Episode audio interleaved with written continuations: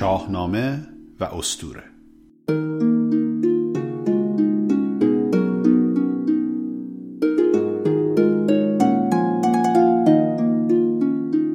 درود بر شما. به دومین بخش از پادکست شاهنامه و استوره خوش آمدید. من افشین سپری هستم و این بخش دومین جلسه از دوره نخست کلاس های شاهنامه و استوره است که من در اون به تاریخ ایران در چهار صده نخست اسلامی می‌پردازم. و منابع شاهنامه رو معرفی می‌کنم. سپس داستان کیومرس نخستین شاه شاهنامه رو روایت می‌کنم و افسانه آفرینش به باور ایرانی رو براتون بیان می‌کنم. امیدوارم که مورد توجهتون قرار بگیره.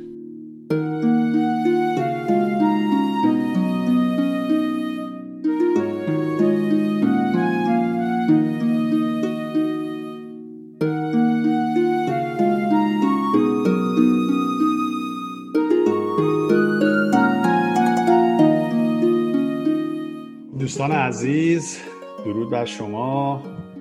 خوشحالم که با جلسه دیگه شاهنامه و اسطوره در خدمتتون هستیم. صحبت های جلسه گذشته من در مورد مروری و داستان زندگی فردوسی بود. یکی از دوستان از من سوال کرده بود که در مورد خانواده فردوسی چیزی نگفتید. در مورد خانواده فردوسی خب اطلاعات زیادی نیستش. اشاره کردم به نام پدرش. میگن که به شرف شاه برمیگرده ریشه پدریشون. ولی خب نمی‌دونیم واقعا. در مورد همسرشون هم اطلاعات زیادی نیست. در داستان بیژن و منیژه اشاره میشه به اون مهربانی که در خانه ایشون هستش. میگن که همسرشون بوده میگن پهلویدان بوده حتی و روی متون پهلوی برای ایشون می‌خونه. ولی خیلی درست من نمی‌دونم این رو. چون واقعا منبع فردوسی مشخصا کتاب شاهنامه ابو منصوری بود که امروز در بیشتر صحبت می‌کنم براتون. ولی به هر حال دو تا فرزند داشته. یه پسر داشته که در 37 سالگی از دنیا میره و فردوسی هم غم خودش رو از از دست داشتن فرزندش در شاهنامه حتی بیان می‌کنه. و دختری هم داشته که بعد از مرگ او میمونه و وقتی که جسد فردوسی رو اجازه نمیدن که در گورستان مسلمانان دفن بکنن اون رو در باغ شخصی فردوسی دفن می‌کنه و در افسانه هم هستش که اون سکه هایی رو که مثلا سلطان محمود فرستاده بوده بعد از مرگ فردوسی برای اون دخترش نمیپذیره. ولی حال تا چند درست باشه خیلی دقیق نمی‌دونیم. اما بعد از اشاره به تاریخ زندگی فردوسی در مورد اهمیت فردوسی براتون گفتم که چرا فردوسی برای ما مهم هست و چه نقشی در تاریخ و فرهنگ ما داشته که امروز بازی یه اشاره دیگه اون قضیه می‌کنم. و بعد برگشتم یه مروری کردم و تاریخ ایران و تاریخ اسطوره‌ای و منابعی که اسطوره های ما از اونجا اومده تا پایان دوران ساسانی. از اینجا بحث رو ادامه میدم تا زمان فردوسی این تاریخ رو دنبال می‌کنیم با هم و بعد می‌پردازیم به نخستین داستان شاهنامه که براتون می‌خونم. زمانی که اعراب به ایران حمله کردند و ایران رو تسخیر کردند و پادشاهی ساسانی رو به پایان رسوندن در سال 41 هجری علاوه بر اینکه دین مردم رو تغییر دادن به دین اسلام در تاریخ هست که کشتار بسیار زیادی انجام دادن. خونهای زیادی ریخته شد متاسفانه. شهرهای زیادی خراب شد کتاب سوزی ها شد و آنچه که تونستند از گذشته ایران دستشون رسید از بین بردن. و کار دیگه که با ایرانی ها کردند و نه فقط با ایرانی ها بلکه با ملل دیگه رو که تسخیر کردن انجام دادن این بود که اونها رو به شدت تحقیر کردن. خصوصا در صده های اول اسلامی اعراب با ایرانی ها به عنوان در واقع شهروند درجه دو برخورد می‌کردن و حالا شرح همه اینا هستش در تاریخ به ویژه در دوره امویان زمانی که امویان توسط ابو مسلم خراسانی سرنگون میشن و خلفای عباسی جای اونها میان تا یه حدی این تعدیل میشه این نگاه و این طرز برخورد. شاید به این دلیل که ایرانی ها به دربار عباسیان راه پیدا می‌کنن کسانی مثل برمکیان و دیگران جز وزرای عباسی میشن و مادران ایرانی میان ظاهر میشن همسران خلفا میشن و شاهزادگان عباسی در دامن مادران ایرانی بزرگ میشن. شاید به این دلیل یک مقدار دید عباسیان و عرب ها نسبت به ایرانی ها بهتر میشه. اما همچنان ملت غالب بودند و ایرانی ها بارها و بارها سعی کردن که از زیر یوغ اعراب بیرون بیان.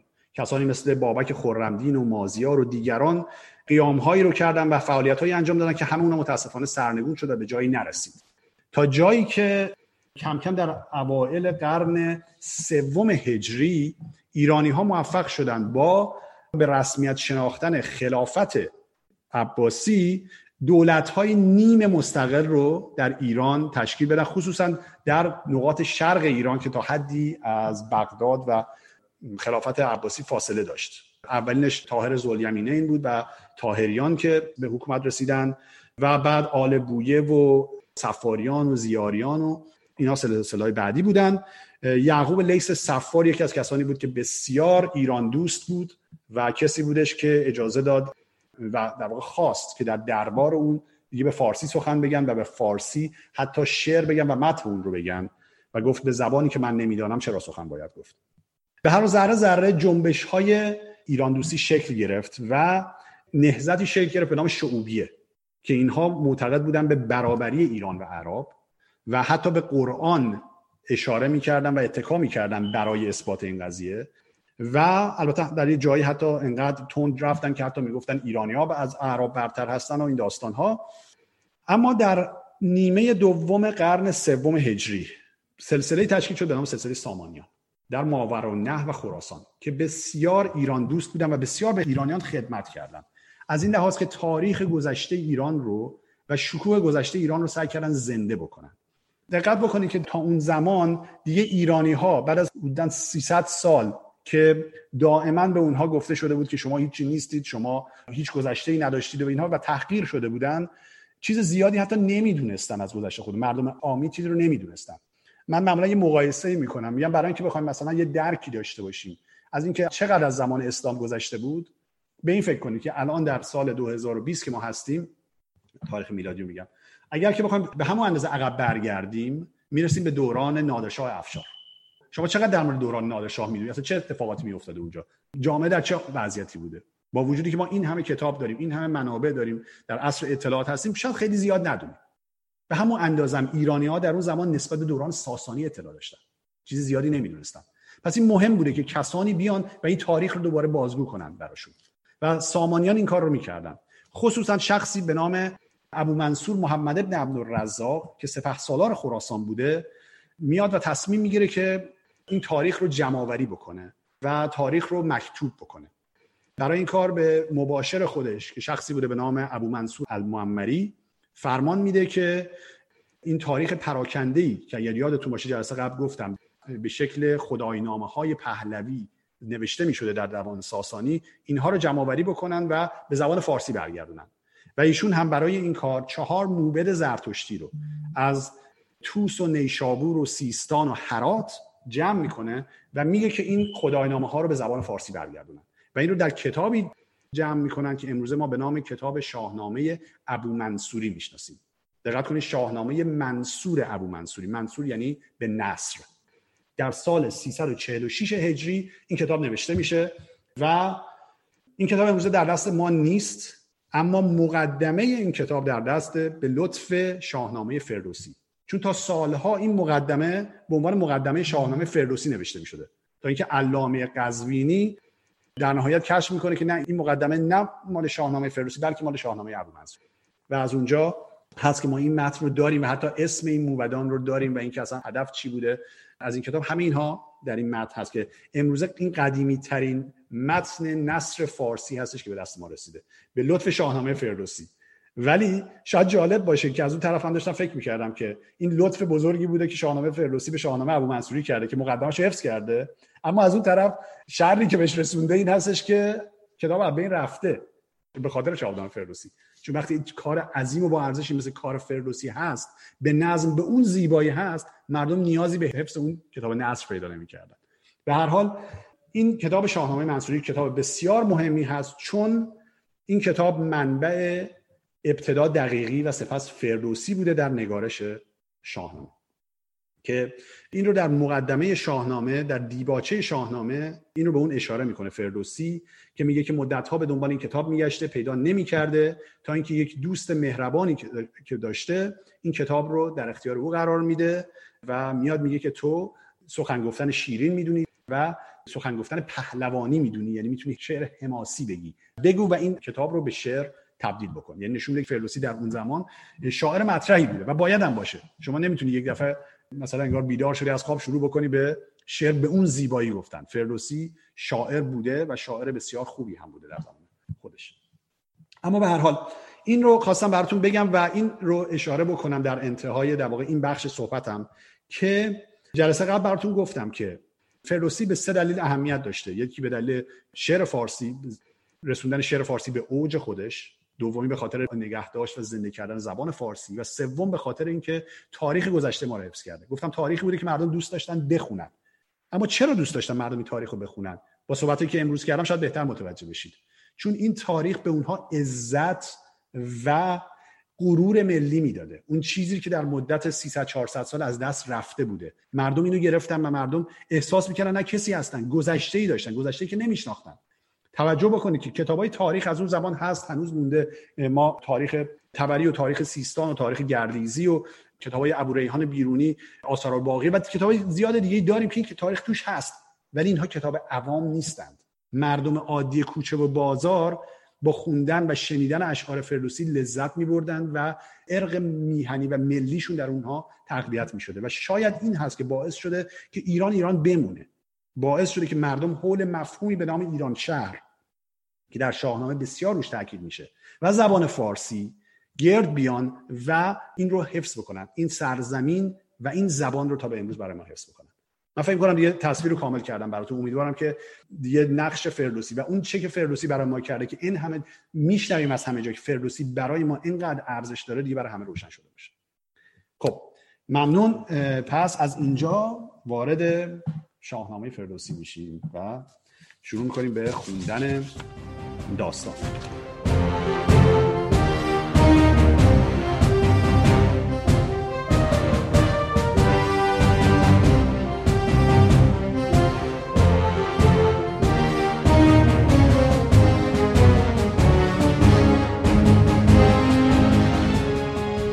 همونجور که گفتم شاهنامه فردوسی با یک دیباچه شروع میشه در اون دیباچه ابتدا با به نام خداوند جان و خرد که از این برتر اندیشه بر نگذرد اون بیت معروف آغاز میشه و بعد از اون شروع می‌کنه به ستایش خرد که خیلی مهمه.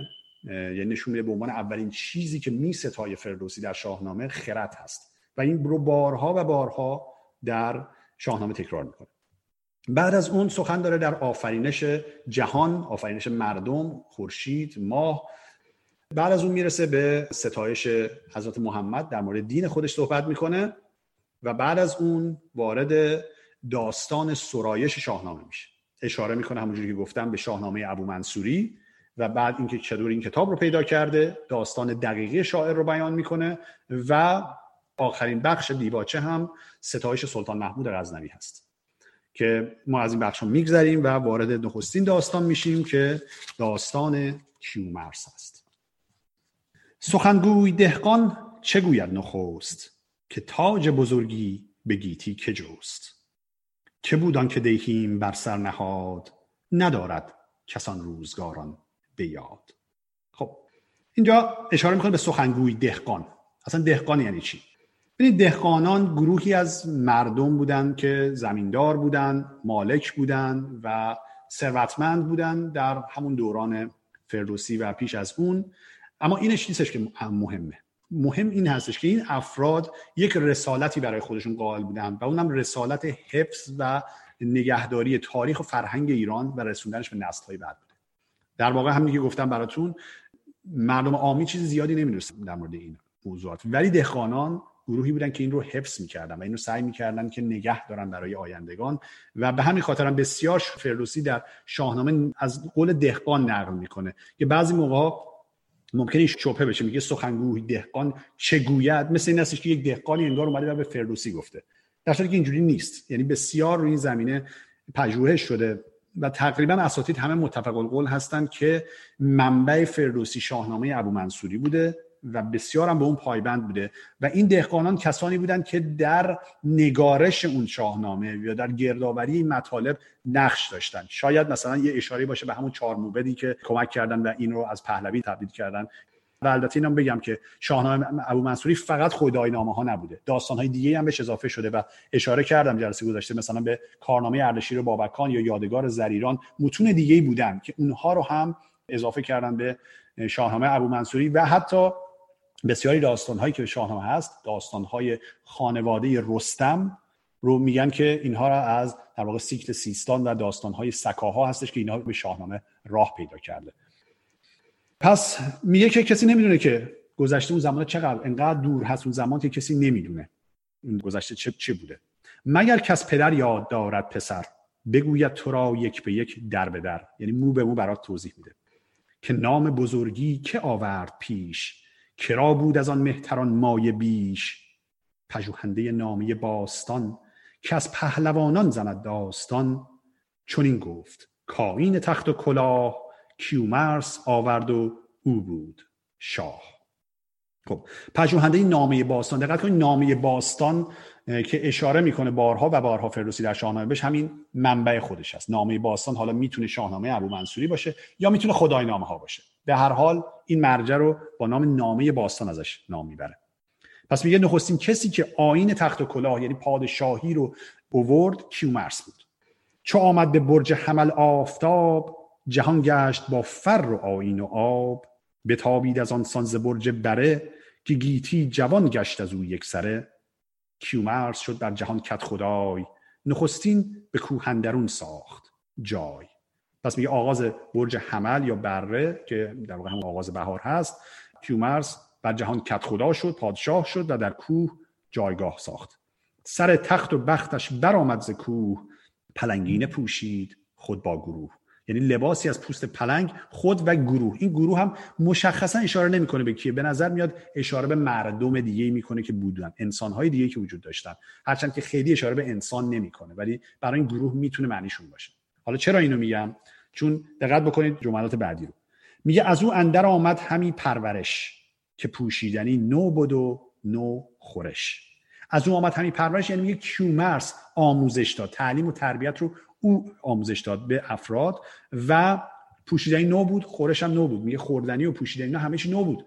تا همین رو کیومرث به آموزش داد؟ به گیتی بر او سال سی شاه بود به خوبی چو خورشید برگاه بود. یعنی بر گیتی سی سال شاه بود دوران پادشاهیشو میگه سی سال. این سی رو یادتون باشه بعدا به این برمیگردم. این سی معنی خاصی داره. میگه همی تافت زو فر شاهنشهی چو ماه دو هفته ز سرو سهی. اولا ماه دو هفته یعنی ماه چی میگیم ماه شب 14 دیگه قرص کامل ماه. میگه ماه دو هفته. و همی تافت زو فر شاهنشهی این مفهوم بسیار مفهوم کلیدی در شاهنامه است. فر شاهنشهی یا فر ایزدی در واقع نیرو و شکوه و عظمتی هستش که از خداوند به پادشاه می‌رسه. به اون نیرویی رو میده و امکانی رو میده که بتونه کارهایی رو انجام بده که انسانهای معمولی انجام نمیدن و چیزهایی رو بدونن که انسانهای معمولی نمی‌دونن. ما انواع مختلف فر رو داریم در شاهنامه. فر کیانی یا شاهنشهی داریم فر ایزدی داریم که اونم به نوعی همون فر ایرانی داریم فر موبدی داریم. حالا اینا تفاوتایی با هم دارن. اما مهمترینش همین فر شاهنشهی یا فر کیانی. که الان میگه همین که میگه که کیومرس به همه خوردنی و پوشیدنی اینا رو یاد داد خب از کجا اومد؟ از همون فرد شاهنشهی که خداوند به داده بود. دد و دام و هر جانور کش بدید زگیتی به نزدیک او آرمید. یعنی خب این فر یکی از چیزایی که بهش میده همینه که میگه حیوانات از دد و دام میگه همه اومدن به سراغ او. دوتاهی شدن دی بر تخت اوی. دوتاهی شدن یعنی خم شدن تعظیم کردن. از آن بر شده فره و بخت اوی. به رسم نماز آمدن دیش پیش از آن جایه برگرفتند کیش. کیش یعنی آین و آداب و اینها حتی حیوانات هم از کیومرس فرا گرفتند. خب حالا از اینجا میره سراغ بحث بعدی. میگه پسر بود مرو را یکی خوب روی خردمند و همچون پدر نامجوی. پس میگه پسری داشت که خوب رو بود و خردمند بود. سیامک بودش نام و فرخنده بود. کیومرس را دل به دو زنده بود. زگیتی به دیدار او شاد بود که پس بارور شاخ بنیاد بود. دقت کنید کلمه پس یعنی همون پسر. و این کلمه رو ما در جاهای مختلف داریم. این کلمه ریشه پهلویه. کلمه پسر هست که میگن پس و به مرور بعدا شده پسر و یا پسر. و جالبه که مثلا ما این کلمه رو در بخش دقیقی یعنی اون هزار بیتی که در شاهنامه از دقیق هست بیشتر می‌بینیم تا در شاهنامه فردوسی. یعنی به نظر میاد که در همین دوران بین زمان دقیقی و زبان فردوسی آرام آرام این کلمه پست جای خودش داشته به کلمه پسر یا پسر می‌داده. پس می‌بینیم پست بارور شاخ بنیاد بود. یعنی مثل شاخه ای از این بنیاد که همون کیومرس باشه اومده بود و جهان هم از دیدار اون پسر شاد بود. به جانش بر از مهر گریان بودی زبیم جداییش بریان بودی. یعنی که خیلی کیومرس اون رو دوست داشت و نگران بود که نکنه او رو زمانی از دست بده. برآمد بر این کار یک روزگار. فروزنده شد دولت شهریار. بگیتی نبودش کسی دشمنا مگر در نهان ریمنا هرمنا یعنی اهریمن بدکار. به رشکندرون آهرمن بدسگال همی رای زد تا بیاگند یال. یه شخص دیگر می‌بینیم به نام اهریمن. میگه اهریمن بدسگال یعنی بد اندیش میاد و رشک می‌بره حسد می‌بره به اهریمن. ولی میگه صبر کرد همین راه تا بیاگند یال یعنی وایسا تا سیامک بزرگ بشه. یکی بچه بودش چو گرگ سترگ دلاور شده با سپاهی بزرگ. اینجا حالا یک شخص دیگه دوباره وارد میشه. بچه اهریمن. بچه اهریمن که میگه مثل یک گرگ ستیزجو و خشمناکی بوده. اون هم وارد میشه و جهان شد بر آن دیو بچه سیاه. ز بخت سیامک چه از بخت شاه. یه خب خرسند نبودی راضی نبود که این همه محبوبیتی که نوا سیامک و کیومرس داشتن باعث میشه که این دیو بچه خوشحال نباشه از این. سپه کرد و نزدیک او راه جوست همین تخت و دیهیم کوهشاه جوست خب اینجا کوهشاه اشاره می‌کنه به لقب کیومرس. لقب کیومرس گیشاه یا گلشاه یا کوهشاه هست. این از همون کلمه کوه میاد. همونجوری که دقت کردید گفتش که در کوه خانه می‌سازه. پس این کوهشاه لقب اونه میاد میگه که تخت و دیهیم کوهشاه جست. یعنی دلش خواست به تاج و تخت کیومرس دست پیدا بکنه. فرزند اهریمن. همین گفت با هر کسی راز خیش. جهان کرد یک سر پرآواز خیش. میگه یعنی به همه هم گفت اینو که من می‌خوام که بیام و جانشین کیومرس بشم. و این جالب اینجا یه می‌بینیم که یه تضادی وجود داره بین رفتار فرزند اهریمن و خود اهریمن. دقت کنید بالاتر وقتی اهریمن گفت چی گفت؟ بگیتی نبودش کسی دشمنا مگر در نهان ریمنا هرمنا میگه که در نهان اهریمن دشمن کیومرس بود ولی اینجا میگه پسرش به همه همه رازشو گفت. کیومرس از این خود کی آگاه بود که تخت مهی را جزو شاه بود؟ میگه اصلا فکر نمی‌کرد کسی به جز اون پادشاه بشه. دقت بکنید ابتدا رو داره میگه ها. همه چی جدید بوده. از خوردنی پوشیدنی وقتی جدید بوده اصلا مفهومی به نام رقیب وجود نداشته اونجا. کسی به این فکر کنه آ یه نفر دیگه می‌تونه به من شاه بشه؟ اصلا همچین پدیده وجود نداشته بود مثلا این نمی‌دونستیم موضوع رو. یکایک بیامد خجسته سروش به سان پری پلنگین پوش. بگفتش به راز این سخن در به در که دشمن چه سازد همی با پدر. سخن. چون به گوش سیامک رسید ز کردار بدخواه دیو تلید. حالا بقیش میگم فعلا. فعلا اینجا گوش بدید. میگه که پس اینو میاد سیامک میگه.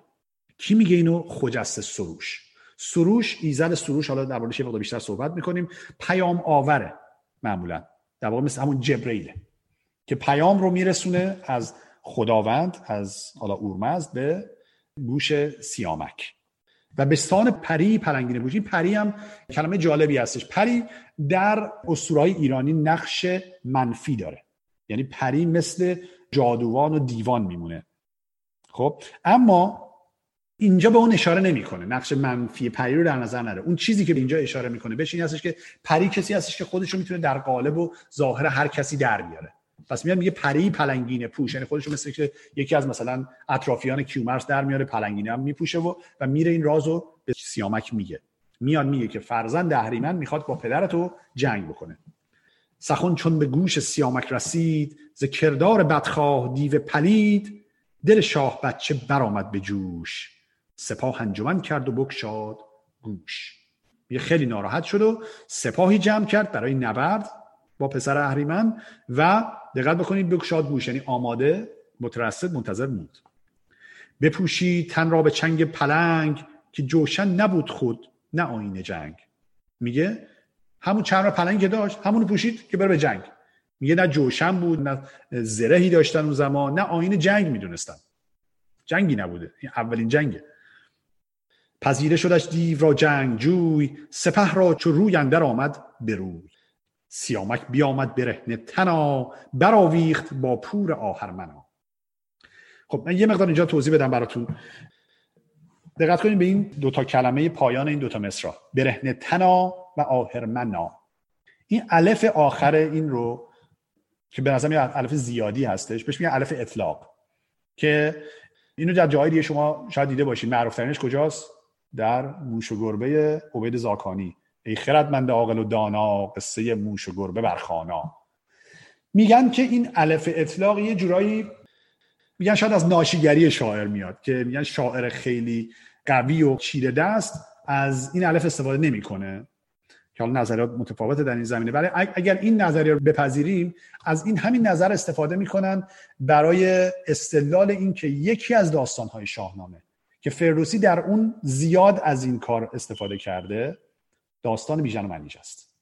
که میان میگن به همین دلیل نشون میده که فردوسی در دوران جوانی خودش این شعر رو گفته بوده در زمانی که آنچنان در شاعری متبهر نشده بوده. چون در جای شاهنامه زیاد نمی‌بینیم این رو ولی خب در اون داستان بیشتر می‌بینیم. به همین دلیل میگن احتمالا این از اون شعرهایی بوده که ابتدا گفته بوده و بعدا این رو به شاهنامه اضافه بکنه سیامک بیامد برهنه تنا براویخت با پور آهرمنا بزد چنگ وارون دیو سیاه. دوتا اندر آورد بالای شاه. میگه وارون دیو. این وارون دیو یعنی چی؟ این در واقع صفت دیوه. دیو میگن همیشه وارون است. کار دیو وارون است. مثال خیلی واضحش هم شما می‌تونید در داستان اکوان دیو ببینید. در داستان اکوان دیو در شاهنامه اکوان دیو رستم رو می‌گیره به آسمان می‌بره و به اون میگه که من کجا بندازم تو رو؟ بندازم توی کوه یا بندازم توی دریا؟ رستم می‌دونسته. چون کار دیوارونه است میاد میگه منو به کوه بنداز. و اون میندازدش به دریا و رستم نجات پیدا می‌کنه میاد در دریا بیرون و زنده میمونه. اینم اینجا میگه بزد چنگ وارونه دیو سیاه. دوتا اندر آورد بالای شاه. یعنی خم کرد. شاه, شاه میگه منظور دوا شاهزاده است. منظور سیامک. فکندان تن شاهزاده به خاک به چنگال کردش کمرگاه چاک. سیامک به دست خزروان دیو تبه گشت و ماند انجمن بی خدیف پس پسر اهریمن سیامک پسر کیومرس رو به این شکل می‌کشه. خزروان دیو حالا این اسمش هم اینجا میگه. خزروان بعضی جا میگن خزوران یا در نسخه های دیگه هستش خرورای اسامی مختلفی که میدن به این دیو. پس سیامک کشته میشه. چاگه شد از مرگ فرزند شاه ز تیمار گیتی بر او شد سیاه. فرود آمد از تخت ویل کنان. زنان بر سر و گوش شاهان کنان. اینجا گوشم گوشته در واقع ولی چون به دلیل وزن نمیشه گفت گوشت. و گوش. گوش شاهان کنان. میگه ناراحت شد و گریه کنان و شیون کنان. از تخت پایین اومد. دو رخساره پرخون و دل سوگوار. دو جمع کرده بر خیشتن روزگار. میگه کیومرس دیگه آه و زاری و ناله و سوگواری. خروشی برآمد ز لشکر به زار. کشیدن صف بر در شهر یار همه جامعه ها کرده پیروز رنگ دو چشم ابر خونین درخ باد رنگ. یعنی جامعه های سیاه برتن کردند و ابر خونین هم دیگه چشماشون بود و دقت بکنید اینجا جامعه سیاه به تن کردن یکی ممکن بیاد بگه اینا که فقط پلنگین پوش بودن که. از کجا جامعه سیاه آوردن؟ یادتون باشه از این سالا در اسطوره ها نپرسید. قرار نیستش که به این سالا جواب منطقی داده بشه لزوما. در اسطوره ها ما از این چیزا زیاد می‌بینیم. یعنی هر وقت توضیح دارین چجوری یه نفر 500 سال و هزار سال عمر می‌کنه جواب این سالا من به شما میدم در حال اینا یه مقدار حالا شاید در واقع حالت تشبیه و تمثیل داره دیگه. دد و مرغ و نخچیر کرده گروه برفتند ویل کنان سوی کوه. دد و مرغ و نخچیر دقت کنید نخچیر یعنی حیواناتی که شکار میشن رو میگن. مثلا مثل آهو و گوزن اینها ددم که حیوانات درندن و مرغ هم یعنی پرندگان. میگه همه جمع شدن و رفتن زاری کنان سوی کوه. کوه همون جایی که کیومرس بوده. برفتند با سولواری و درد ز درگاه کهشاه برخواست گرد. دوباره اشاره می‌کنه به کهشاه لقب کیومرس. نشستند سالی چنین سوگوار پیام آمد از داور کردگار. یعنی از خدا پیامی اومد. بعد از یک سالی که اینا سوگواری کردن این پیام به اونها اومد. درود آوریدش خجست سروش که از این بیش مخروش و بازار هوش. سپه ساز و برکش به فرمان من برآور یکی گرد از آن انجمن. میگه بس گریوزاری بلند شو و برو انتقام بگیر. برو به خونخواهی پسرت. سوگواری بشه درد می‌خوره. این هم باز پیده نوعی بوده. تا حالا همچی پیده وجود نداشته. اینجا اولین جایی هستش که ما مفهوم خونخواهی رو می‌بینیم. خونخواهی مفهومی است که در شاهنامه زیاد تکرار میشه. شاید دو تا برجسته ترینش خونخواهی ایرج هست و سیاوش که جنگ های بسیار طولانی در خونخواهی این دو نفر اتفاق میفته در شاهنامه بعد طبیعتا خونخواهی بعدی هم به واسطه کسانی که کشته میشن تو همین خونخواهی ها دوباره اتفاق میفته اما اینجا نخستین جایی هستش که ما اینو در شاهنامه می‌بینیم. یه از آن بد کنش دیو روی زمین بپرداز و پردخته کن دلزکین پس میگه با انتقام گرفتن این کینه رو از دلت بیرون بکن. که نامور سرسوی آسمان برآورد و بد خواست در بدگمان. بدان برترین نام یزدانش را بخواند و بپالود مژگانش را. پس میگه نام یزدان رو صدا زد و اشک از چشمی سرازیر شد و آن پس به کین سیامک شتافت. شب آرامش از روز خوردن نیافت. پس میگه کیومرس تصمیم گرفت که بره به خونخواهی پسر سیامک. سیامک خجسته یکی پور داشت که نزد نیا جای دستور داشت. پس میگه جای پسری داشت سیامک که نقش دستور یعنی وزیر و مشاور رو برای نیا. نیام یعنی پدر بزرگ یعنی هم کیومرس بازی می‌کرد. پسر سیامک. گرانمایه را نام هوشنگ بود. تو گفتی همه هوش و فرهنگ بود. پس اسمش هوشنگ بود پسر سیامک. به نزد نیا یادگار پدر نیا پروریده مرو را به بر. نیایش به جای پسر داشتی جزو بر کسی چشم نگماشتی. یعنی تمام توجه کیومرس به این نوه خودش هوشنگ بود. چو بنها دلکینه و جنگ را بخواندان گرانمای هوشنگ را. همه گفتنی ها بدو باز گفت همه راز ها برگشاد از نهفت. پس هوشنگ رو صدا می‌زنه بهش میگه که من می‌خوام برم به خواهی و داستان برش تعریف می‌کنه. که من لشکری کرد خواهم همی خروشی برآورد خواهم همی تو را بود باید همی پیش رو. که من رفتنیم تو سالار نو. میگه من دارم از این دنیا میرم. من پیرم. تویی که باید بعد از من سالار این انجمن بشی و تویی که باید پیشرو این سپاه باشی. خب حالا همینجا من یه گریزی می‌زنم یه پرانتز باز می‌کنم یه نکته رو که می‌خواستم بگم کلا. اینجا جای خوبیه که اینو توضیح بدم. دقت کنید متنی رو که من ازش استفاده می‌کنم برای داستانگویی متن متنی هستش که به تصحیح دکتر جلال خالقی مطلق هست. که ایشون یه شاهنامه شناس برجسته ای هستن شاید سی چهل سال از عمر خودشون رو گذاشتن در این کار و واقعا شاهنامه خیلی خوبی هم تهیه کردند. به گفته بسیاری از اساتید بهترین شاهنامه است که در دست ما هست. اما ویژگی که این شاهنامه داره این هستش که ایشون سعی کرده بسیار متن رو به متن اون چیزی که فردوسی داشته نزدیک کنه و حتی از نظر تلفظ کلمات و ریشه کلمات هم برگرده ما رو دقیقا به اون چیزی که فردوسی اون رو میخونده. اما من یه مقدار از این فاصله می‌گیرم.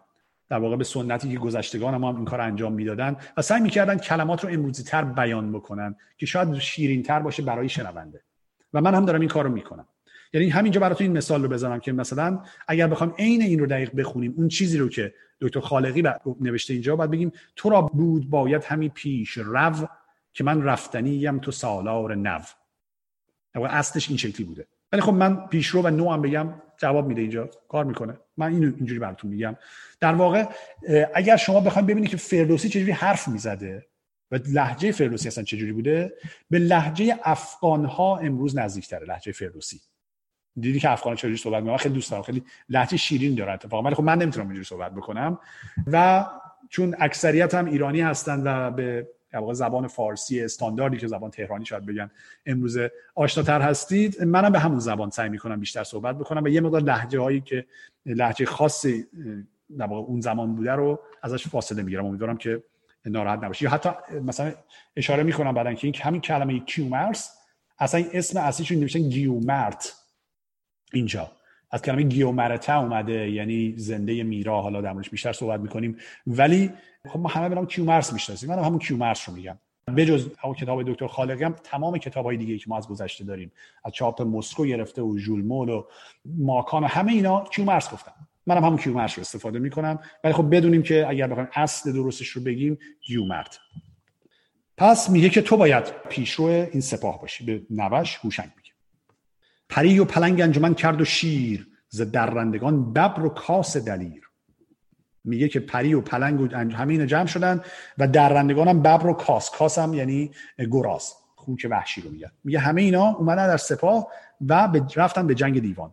سپاهی دد و دام و مرغ و پری سپهدار با کبر و گنداوری یعنی با نیرو و قوت و دلاوری و شجاعت رفتن به جنگ. پس پشت لشکر کیومرث شاه نبیره به پیش اندرون با سپاه. یعنی میگه هوشنگ جلو بود کیومرس از پشت. بیامد سیه دیو بی ترس و باک. همین باسمان بر پراکند خاک. ز رای درندگان چنگ دیو شده سست و از خشم کیهان خدیو.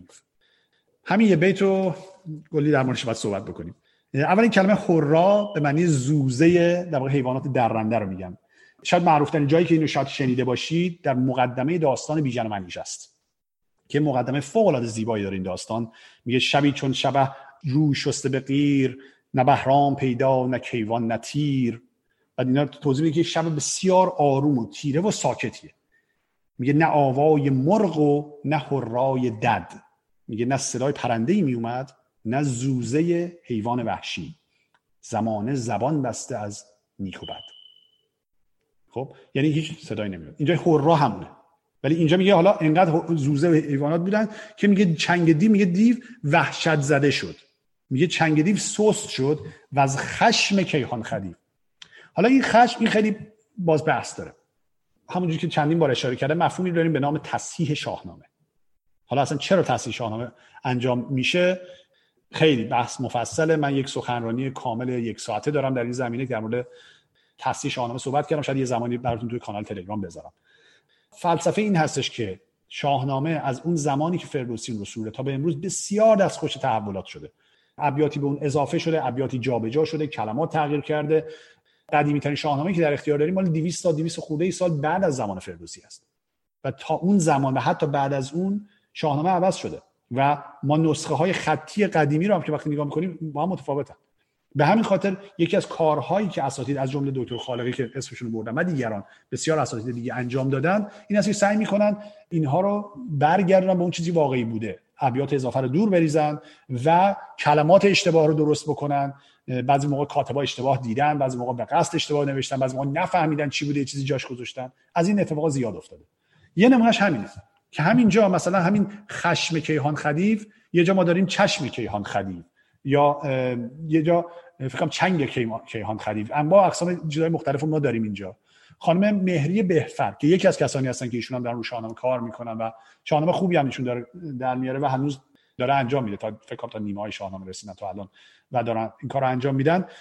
چهار پنج صفحه تو کتابش فقط در همین یه بیت نوشته. حالا ایشون چی میگه؟ میاد میگه این خشم کیهان خدیو نباید درست باشه. به دلیل اینکه کیهان خدیو ما اینجا یا خدا باید بگیریم یا اصلا هوشنگ. حالا کدوم این دو تا جای بحثه. که حالا اون قسمت هوشنگش من می‌ذارم کنار چون ایشون استدلالایی در اون زمینم کرده. ولی میاد میگه اگر ما خدا بگیریم این رو کیهان خدیو رو خشم صفت خدا نیست. خداوند خشمگین نمیشه. و اتفاقا خشم یکی از دیوان هست. حالا بیشتر بهش اشاره می‌کنم در ادامه صحبتم.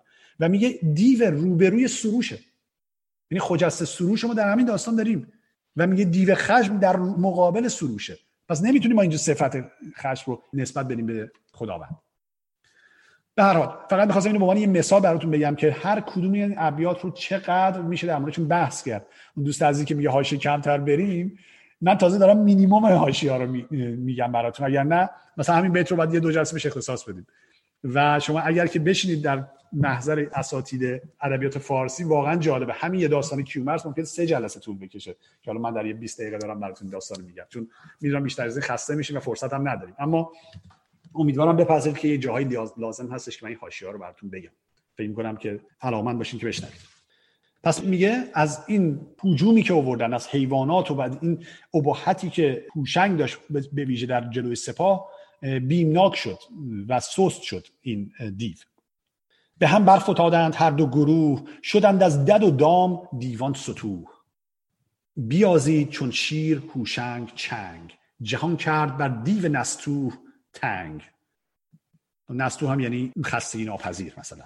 ولی میاد میگه که درمانده شد دیگه. از این کاری که هوشنگ کرد کشید از سراپا یک سر دوال سپهبد برید آن سر ناهمال. ناهمال هم یعنی کسی که اصلا در حد و اندازهای اون نبود در اندازه هوشنگ نبود. ناهمال معنیش این. همال یعنی رقیب مثلا. میگه که خلاصه کمربندش رو گرفت و سرش رو برید. به پای اندر افکند و بسپرد. خار دریدش بر او چرم و برگشت کار. یعنی میگه پوست دیو و کند و از روی او عبور کرد و دیگه کارش به پایان رسید. چو آمد مران کینه را خواستار سر آمد کیومرس را روزگار. پس میگه اینجا زمانی که کینه سیامک گرفته شد دیگه به پایان دوران کیومرس رسیدیم. برفت و جهان مردری ماند از او. این مردری هم یعنی میراث. نگر تا کرا نزد او آبروی. جهان فریبنده و گرد گرد گرد گرد این چرخنده. ره سود بنمود خود مایه خرد جهان سر به سر چون فسان است و بس نباند بد و نیک بر هیچ کس. اینجا اینجا جملات فردوسیه. سخنانه که از خودش میگه. و این میگن که اصلا خیلی مدرنه. این کاری که فردوسی می‌کرده شبیه کاری هستش که مثلا فرض کنید رمان های قرن مثلا 18 و 19 هم درشون ما می‌بینیم که یک جایی نویسنده از قالب داستان میاد بیرون و از زبان خودش سخن میگه. ولی ما در شاهنامه اینو زیاد داریم.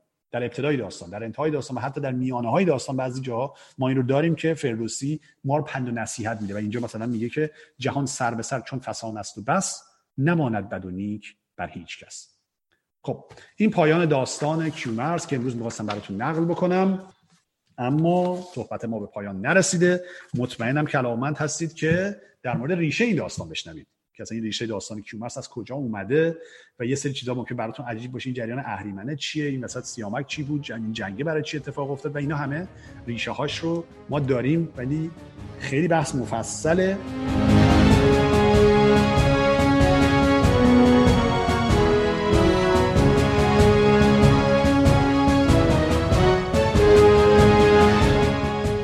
برای اینکه من این ریشه های این داستان رو براتون بگم باید برگردم به پیش از کیومرس و یه مقدار پس زمینه بیشتر به شما بدم که بیشتر متوجه بشین داستان چیه. در واقع ما در پایان صحبت من هست که به کیومرس می‌رسیم. کیومرس آخر صحبت من خواهد بود. اون چیزی که می‌خوام براتون بیان بکنم افسانه آفرینش به نقل روایت اسطوره های ایرانی هست. برای خود من خیلی عجیبه همیشه که چرا ما ایرانی ها اینقدر افسانه آفرینش رو به روایات سامی می‌دونیم مثلا به روایات قرآن و کتاب های دیگه اینو شما می‌دونید داستان آدم و حوا و نمی‌دونم شیطان و سجده نکردنش و میوه ممنوعه و رانده شدن از بهشت و همین داستان رو شنیدیم. شاید حتی شما داستان افسانه آفرینش به روایت اسطوره یونانی رو بدونید. اما در مورد ایرانی خیلی ما کم می‌دونیم که اسطوره ایرانی در این زمینه چی گفتن. و این چیزی که من الان براتون نقل خواهم کرد مطمئنم اگر نشنیده باشید بسیار براتون عجیب خواهد بود. چون یه مطالبی که براتون میگم بسیار مطالب عجیب و غریبی هست که نشون میده که ایرانی ها هم مثل بقیه ملل وقتی که مفاهیم رو نمی‌دونستن دلیل پدیده ها رو نمی‌دونستن از خودشون خیال پردازی می‌کردن و چیزهای عجیب و غریبی درست می‌کردن. که حالا اینو من براتون قرار امروز بگم. ابتدا شروع می‌کنم از خدایان هند. حالا چرا می‌فهمیم؟ خدایان هند باستان که اونها رو ما در وداها که کتابهای کهن مذهبی هندی هست ما می‌بینیم به سه گروه اصلی بودن که این سه گروه هم جالب هستش که شخصی به نام جورج دومزیل که یک شناس فرانسوی هست برای اولین بار ایشون این نظریه رو مطرح کرد که ساختارهای اسطوره های هند اروپایی اکثرا به شکل سگانه هست. خب مثل همین سه خدایی که من الان دارم مطرح می‌کنم اینجا یا معروف ترینش شما شاید در شاهنامه ببینید. فریدون جهان رو بین سه پسر خودش تقسیم می‌کنه ایرج و سلم و تور. این هم ساختار سگانه است که حالا فکر کنم در این درس نمی‌رسیم به داستان فریدون و سه پسرش ولی اونم خیلی جالبه. در واقع همین نکته ای که جورج دومزیل میگه اونجا هم ما می‌بینیم. و میاد میگه که این ساختار سگانه از ساختار سگانه جامعه اون زمان میاد که ساختار به این شکل بوده که یه گروه گروه دینداران بودند. و پادشاه هم معمولا توی گروه دینداران بوده. یه گروه رزمیان بودن و ارتشداران و یه گروه سوم هم پیشوران و کشاورزان بودن. که این ساختار طبقاتی سه طبقه که وجود داشته در اسطوره هاشون هم راه پیدا کرده و اینجا در اسطوره هند مثلا ما می‌بینیم مشخصا سه نوع خدا داشتن. خدایان فرمانروا و خدایان ارتشدار و خدایانی که مظاهر طبیعت بودن که به نظر میاد خدایان مثلا مردم عادی بودن. خدایان مثلا کشاورزان بودن. خدایان فرمانروا رو و دیندار رو بهش می‌گفتن اسوره ها و خدایان رزمی رو بهشون می‌گفتن دعوه ها که اینها در اسطوره قدیم قدیم هند اینها با هم همکار بودن. اما در اسطوره متأخرتر اینا در مقابل هم قرار می‌گیرن. مشخصا مثلا ورونه که یکی از خدایان اسوره هست در مقابل ایندرا قرار می‌گیره که یکی از خدایان دعوه هست. و اینها با هم نبرد می‌کنن و در این نبرد اسوره ها مغلوب میشن. و از شکل خدا به ضد خدا تبدیل میشن. که تا امروز هم مونده. یعنی خدایان هند دعوه ها هستن و اسوره ها ضد خدا. و حالا جالبه بسیار عجیب یا جالب این موضوع که همین مفهوم میاد به ایران و برعکس میشه. اسوره ها میشن اهورا. اهوراها میشن خدایان. این کلمه اهوره و اسوره در واقع همین سه به هم تبدیل میشن. جلسه پیشم یه اشاره کردم. مثلا هند و سند گفتم این دوتا یه ریشه دارن. هف ایرانی میشه سه هندی. یا مثلا گیاه مقدس هوم رو ما داریم و در هندی میشه سوم. اینا پس اسوره همون اهوراست. که این اهورا میاد میشه لقب مشخصا سه تا خدا. یکی مزداه یکی میتراه و یه خدای دیگه به نام اپام نپات که بعدا این خدا با خدای آناهیتا جایگزین میشه که خدای آب هست. در مقابل دعوه ها میان میشن ضد خدا میشن دیفا دیوانی که ما داریم که ضد خدا هستن در ایران همون دعوه های هندی خب زمانی که زرتشت میاد از بین اهوراها یک دونه رو به نام مزدا به نام اهورا مزدا به نام تک خدا معرفی می‌کنه. و خدایان دیگه به شکل فروزه های او در میان و میشن به شکل امشاسپندان و ایزدان و در واقع اهورامزدا معرفی می‌کنه به عنوان خدای نیکی و خدایی که جهان رو آفریده. خب اینجا حالا یه مفهومی هستش که بسیار سخته برای توضیح. و همه ادیان یه جورایی با این مسئله درگیر بودن که اینو اصلا چجور توضیح بدن و اون آفرینش بدیه. خب من خیلی سخت پذیرفتن این که خدایی که اینقدر خوب هست بگیم بدی هم آفریده. و این بدی از کجا آمد توضیح توضیح سختیه. زرتشت در کتاب خودش گاتها توضیح که برای این داره میاد میگه که اشاره می‌کنه در یکی از بندهای گاتها هات سی هست بند سه میاد میگه که دو گوهر همزاد هستند که دو گوهر نیکی و بدی. به نام سپنتامینیو و انگره‌مینیو. که میگه اینها در اندیشه انسان شکل می‌گیرند و در گفتار و کردارش نمود پیدا می‌کنند. فرد خردمند از بین این دو نیکی رو برمیگزینه. پس اون چیزی که زرتوش مطرح می‌کنی مفهوم انتظایی است. میاد میگه که این دوتا مفهوم در اندیشه انسان شکل می‌گیرن. خب؟ یعنی خدای بد تعریف نمی‌کنه. حالا من وقتی اینو میگم همون یاد شعر سهراب سپری میفتم سهراب سپری در صدای پای آبش یه جورایی اشاره به این مفهوم می‌کنه. میاد میگه نگوییم مگس از سرانگشت طبیعت بپرد. نگوییم پلنگ از در خلقت برود بیرون. و بدانیم اگر کرم نبود زندگی چیزی کم داشت. خب؟ یعنی میاد میگه چرا ما به اینا میگیم بده؟ یا یه جای دیگه حتی تو همین شعر اشاره می‌کنه. میاد میگه نمی‌دانم که چرا می‌گویند از حیوان نجیبی است. کبوتر زیباست. و چرا در قفس هیچ کسی کرکس نیست؟ گل شبدر چه کم از لاله قرمز دارد؟ چشم ها را باید شست. جور دیگر باید دید. این در واقع همینه میاد میگه ما این که اینجوری می‌بینیم ما این که داریم بدی خوب این در اندیشه ماست. چشم ها در واقع همون اندیشه ماست. که میاد میگه این در اونجا شکل می‌گیره. پس این اون چیزی هستش زرتشت میگه. اما در دوران بعد از زرتشت به نظر میاد که این مفهوم برای افراد سنگین بوده و قابل هضم نبوده. همچنان می‌خواستن توجیهی برای این همه بلایایی که سرشون میومده حالا از قحطی و جنگ و خشکسالی و چه رعد و برق و آتش سوزی و هزار تا اتفاق دیگه باید توجیه براش پیدا می‌کردن. پس میان و انگرامینی رو به مقام خدایی میرسونن و مفهوم اهریمن رو تعریف می‌کنن. دقت بکنید این مفهوم از پیش از زرتشت هم وجود داره مفهوم دیوان و این چیزا وجود داشته. ولی مشخصا میشه یک خدای واحد به نام اهریمن در مقابل اهورامزدا. اهورامزدا یا هرمزد یا اورمزد که اینو هر ستاشو به کار میرن اهورامزدا یعنی هستی بخش دانای بزرگ. اهورا یعنی هستی بخش مزدا مز یعنی یا مس یعنی بزرگ و دا یعنی دانا. دانای بزرگ هستی بخش یعنی خدا. از اون طرف اهریمن میشه خدای بعد همون انگرامینیو بوده. حالا این داستان بعد از یه مدت میره جلوتر می‌رسه به دوران مثلا اشکانی و ساسانی اون طرفا باز یه سری پیدا میشن که این دوگانگی رازیشون نمی‌کرده. میگه نمیشه دوتا باشن که اینا باید یه جایی اومده باشن. و باز می‌خوان این دوگانگی رو به وحدت برسونن و یک مفهوم دیگه تعریف می‌کنن به نام خدای واحد. و اون خدای واحد رو میگن خدای زمان هست یا زروان. و یک فرقه ای اصلا تشکیل میشه به نام زروانیسم که حالا خیلی اتفاقا موبدان زرتشتی باش مبارزه می‌کنن خیلی مخالفت می‌کنن باش ولی به هر حال شکل می‌گیره و از اون طرف حتی در دین مانی هم می‌بینیم که زورمان نقش خیلی مهمی پیدا می‌کنه خدای زمان.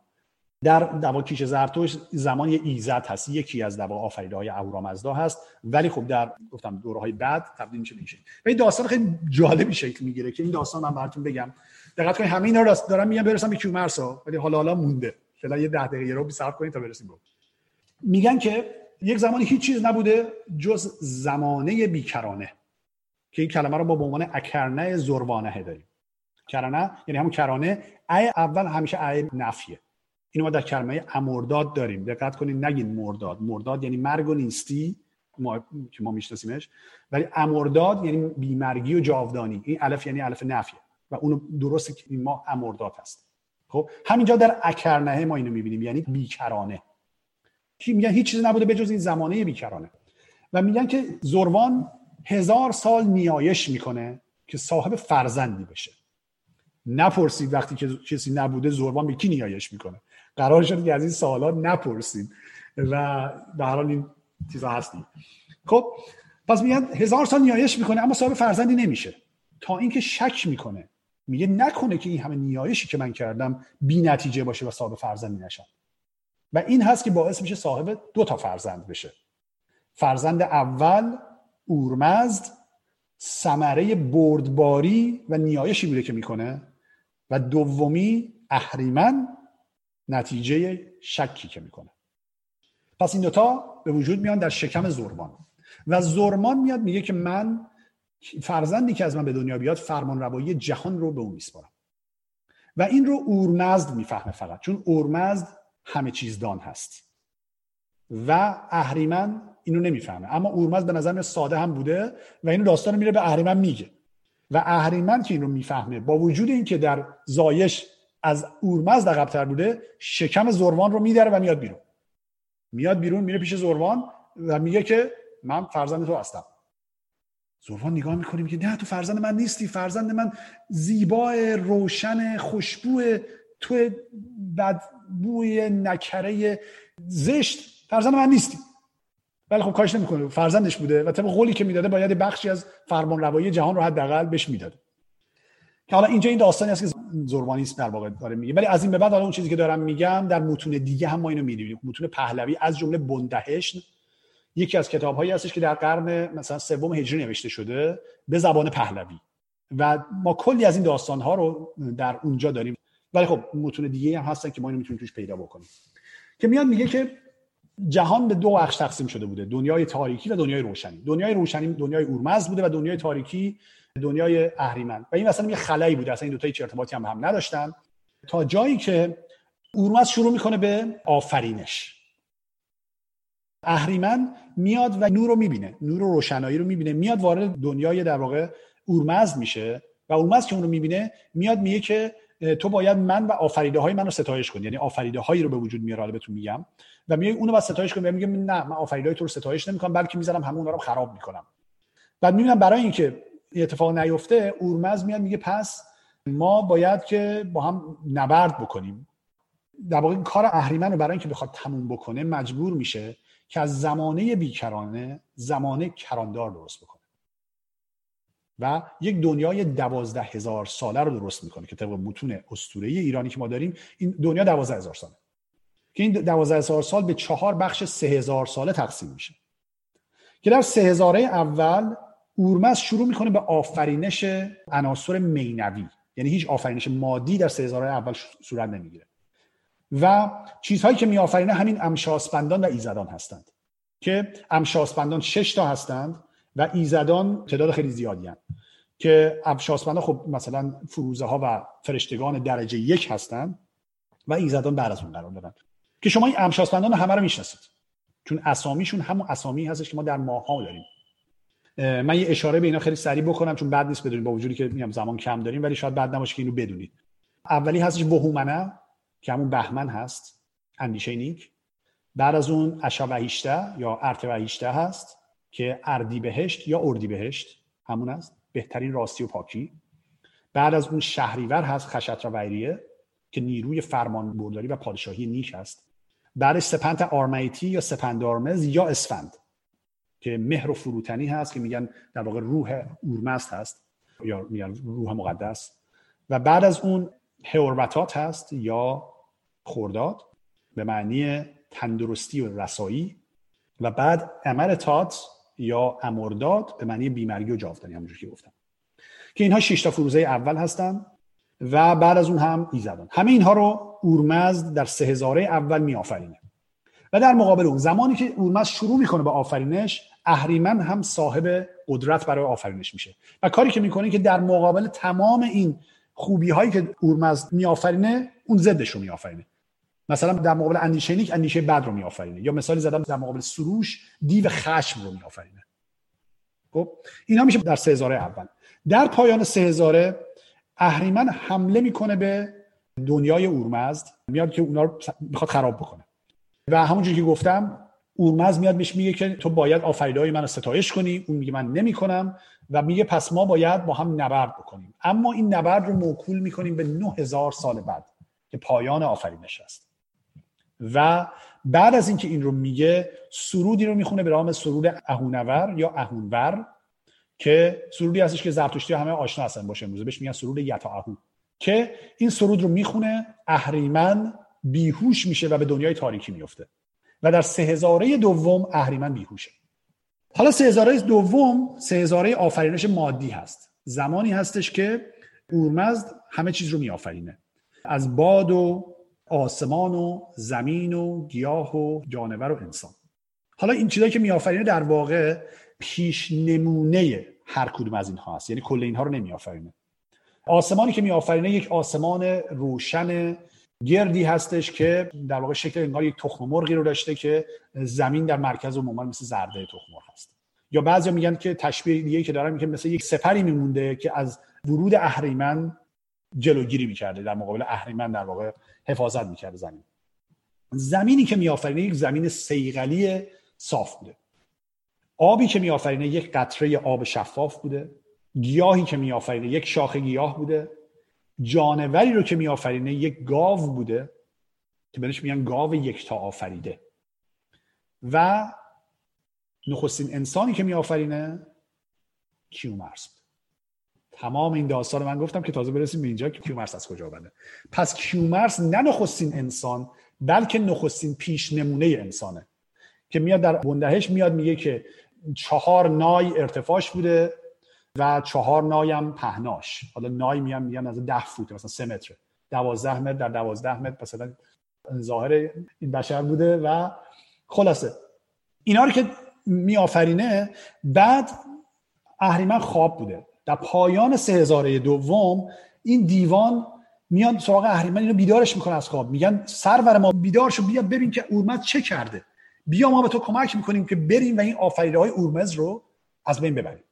و اینجاست که اهریمن از خواب بیدار میشه و حمله دوم اهریمن در پایان سه هزاره دوم به سرزمین اورمز و آفرینش های اورمز شکل می‌گیره. و کاری که می‌کنه میاد به تک تک اینا حمله می‌کنه. آسمان روشن رو بهش تاریکی اضافه می‌کنه. زمین سیغلی از ترس اهریمن و موجودات خطرناک و عجیب و غریبی مثل مثلا اجدها و مثلا مار و این چیزهایی که خلق می‌کنه که اینها رو در واقع ایرانی ازشون میترسیدن و اینها رو به عنوان موجودات بد می‌دونستن. وقتی که اینا به وجود میان از ترس اینها زمین به لرزه میفته و کوه ها و دره ها به وجود میان. آبی که وجود داشته آلوده می‌کنه گلالود می‌کنه. اما ایزد تشتر که ایزد باران هست این آب رو بر میداره قطر آب رو و این رو به تمام جهان پراکنده می‌کنه و دریاها به وجود میاد.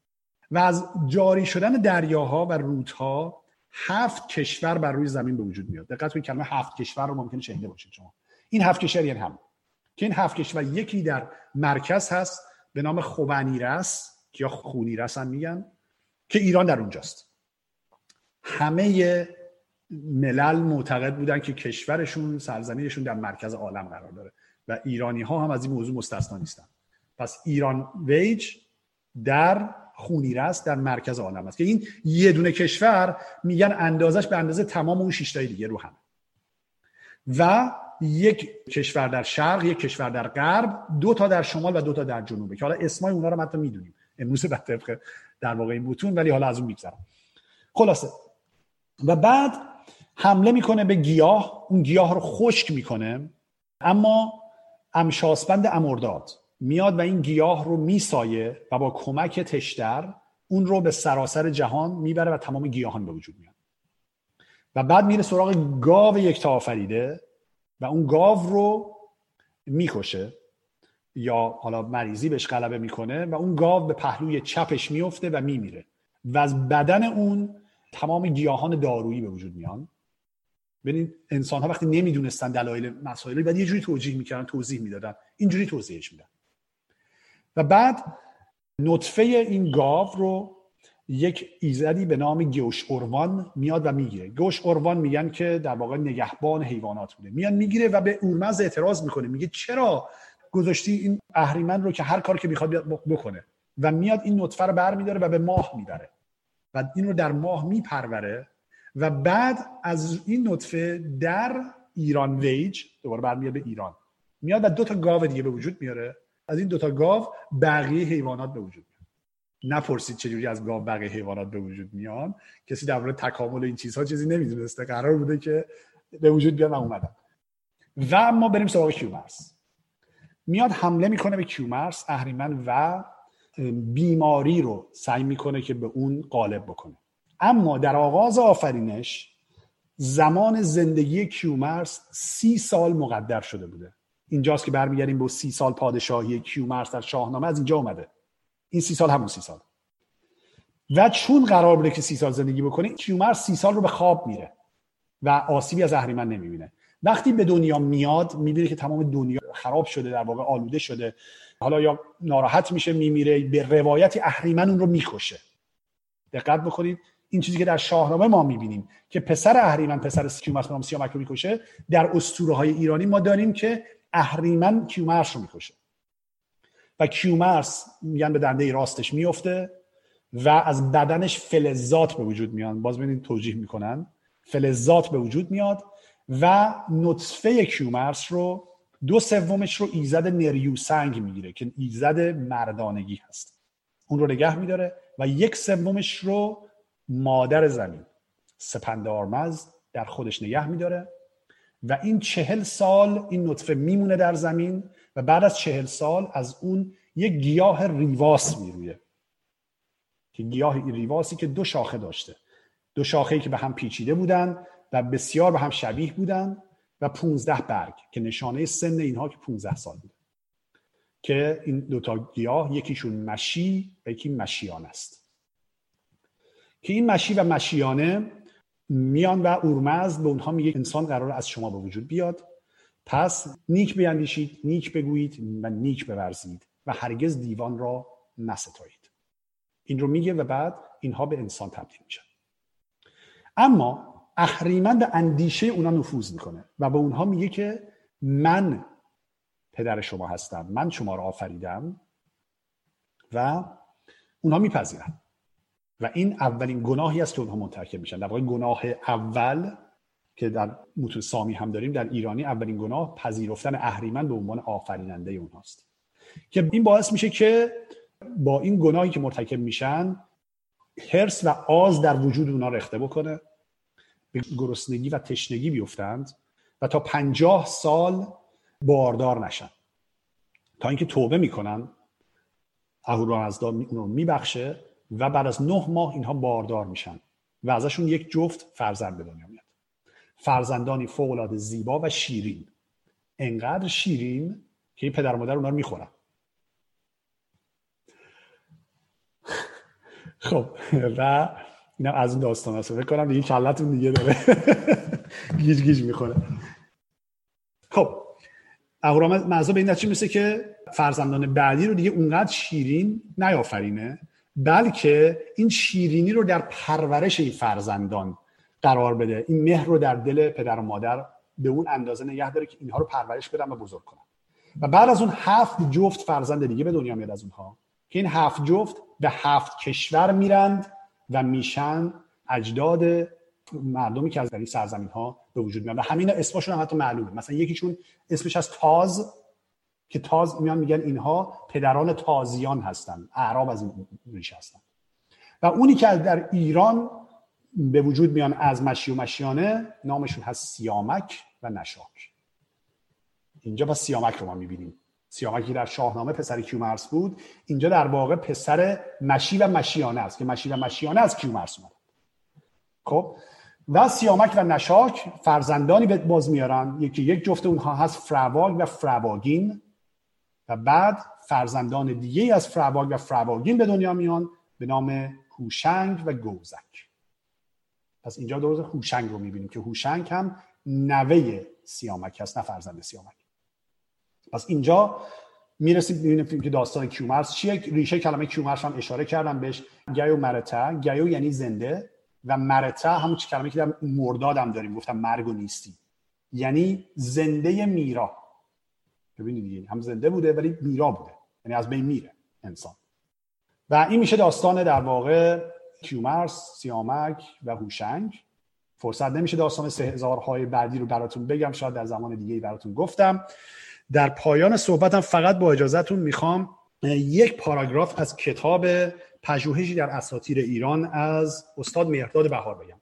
من دو تا منبع رو هم معرفی کنم. یکی این کتاب هست کتاب خانم دکتر ژاله آموزگار هست با نام تاریخ اساطیر ایران و یک کتاب دیگه هستش به نام پژوهشی در اساطیر ایران از دکتر مهرداد بهار که البته خب کتاب دیگه هم که من ازش استفاده کردم که خود کتاب بندهش هست و حالا چندین دو کتاب دیگه هم مثلا کاریش نداریم.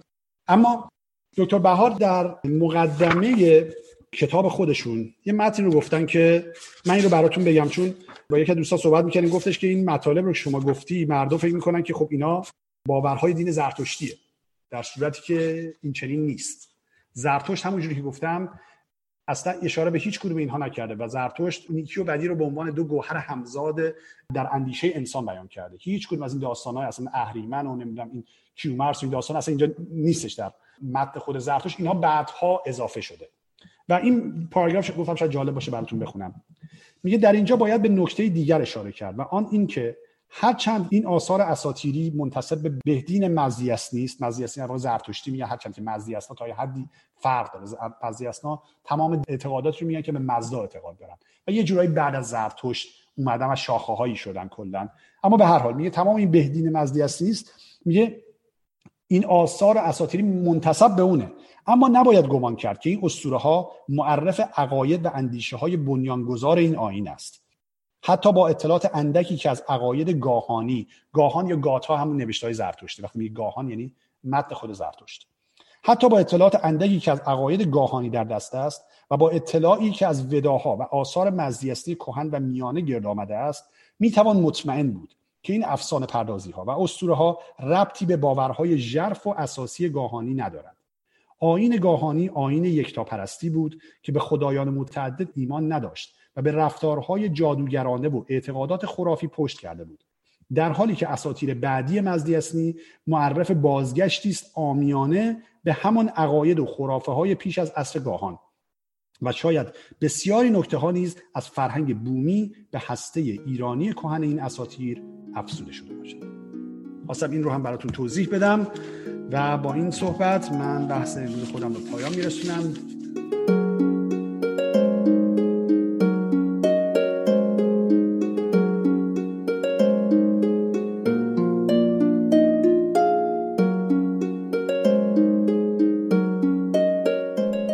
امیدوارم از این گفتار بهره برده باشید. شاهنامه و استوره یکی از پادکست های رادیو ایران شهره که اون رو می‌تونید از روی تارنمای این رادیوی اینترنتی به آدرس radioiranshahr.org و همچنین از طریق اپلیکیشن های ویژه پادکست بشنوید. همچنین می‌تونید کارهای من در زمینه شاهنامه رو از طریق کانال شاهنامه و استوره در تلگرام دنبال کنید. و در کلاس های رایگان شاهنامه و استوره که به صورت مجازی برگزار میشه شرکت کنید. تا بخش دیگه و سخنی دیگه بدرود.